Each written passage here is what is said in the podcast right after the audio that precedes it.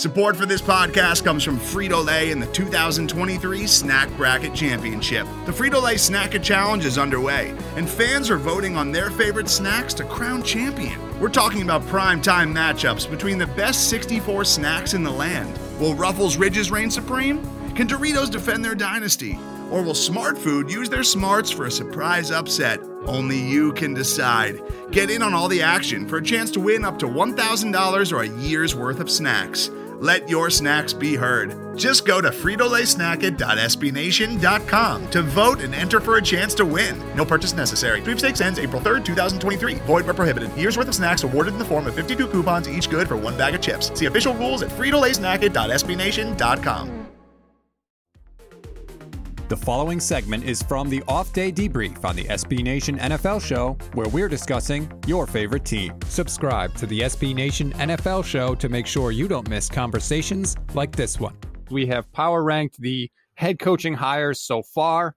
Um, before we jump into that, though, I want to lay out three ways that I think that you can make a good head coaching hire because this is sort of how I evaluated the moves that were made, and I want to see if you agree with them the first thing that you can do to make a good head coaching hire is to fix your biggest problem. And uh, the the classic example I give is Jon Gruden getting hired by the Buccaneers. The Buccaneers had an awesome defense in 2002. They were incredible, one of the best we've ever seen. They needed somebody to to bring the offense together and do just enough to get them over the hump to win a Super Bowl. Enter Jon Gruden with Brad Johnson, and the Bucs did that. So if you can fix your biggest problem with a head coaching hire, I think that's one way to get that decision right. Okay. What's number two? Number two, accentuate your biggest strength. If you lean into what you do well, I think that's okay. I think it works best with an offensive head coach and a great quarterback like the Chiefs. They have Patrick Mahomes. They have Andy Reid. He's one of the best, most creative play callers. But it also works defensively, I think, with the Seattle Seahawks and Pete Carroll. If you lean into your biggest strength, I can't crush you for that. I think uh, the ideal of a coach is like not having his system, enforcing it on a new team, but being adaptable, right? I think that's something we talk about with the best head coaches. Bill Belichick, for example, like that's that's his calling card. Hundred percent. And actually, I'm going to get to Belichick because that's my last way to make a good head coaching hire is to complement your biggest strength. And this, to me, is the holy grail of head coaching hires. Think Bill Belichick, defensive genius, with Tom Brady, greatest quarterback of all time. If you can get a complement of those two things, that is the ideal situation. So those are my three categories. Accentuate your biggest strength, solve your biggest problem, and complement your biggest strength. Number two, the Atlanta Falcons and Arthur Smith, which here's my take on this hiring. Atlanta feels like a roster of people that nobody else wanted. And that kind of sounds like a dig, but I think they got the perfect head coach because Arthur Smith took Ryan Tannehill, who really nobody else wanted and turned him into a really good quarterback. Like not just okay and serviceable, like one of the best in the entire league. And so that seems to be a perfect match, right? I mean, that's what you would want if you're sort of in this in between state of the Falcons roster, which is exactly where I think they are.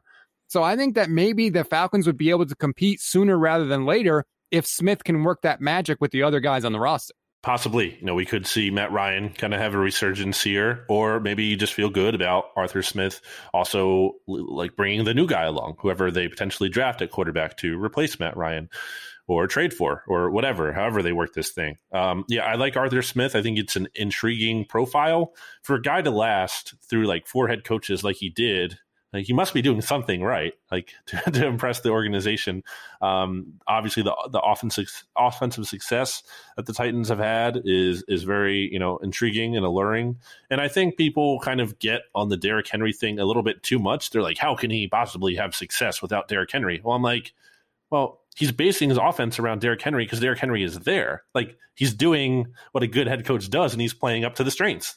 I, that doesn't mean I think like the, the Falcons are suddenly going to be like you know running the ball a billion times with Todd Gurley or Ito Smith or whoever uh, in Atlanta. I, I, think he plays to uh, player strengths and also just watching some of his interviews, uh, like that he's done with media and whatnot, because he was in the running for the Eagles job. So I was kind of looking at him closely. I just thought he was impressive when he talked. He seems like you know he has a, a like a good mind. Seems like he's pretty well put together. I think it's a solid hire.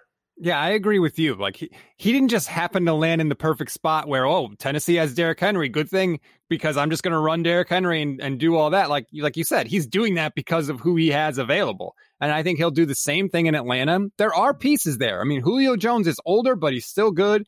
Matt Ryan is older, but he's still good. So I, I kind of agree with what you said about how if they want to stick with those guys, then maybe he can have success there pretty early. And if they want to blow it up and start over, then you have every reason to believe that he could do that too. So for Atlanta, to me, like this is mm. the most inspiring head coach they've had in a while. The Falcons' head coaching history is not exactly loaded with studs. So I think that Atlanta made the right move. You know, they finally got rid of Quinn and Dimitroff, and now they're sort of rebuilding it there. And congratulations to the Falcons because it starts, any great rebuild starts with the head coach. And I think they got it right. You can hear the rest of this conversation by subscribing to the SB Nation NFL show wherever you get your podcasts.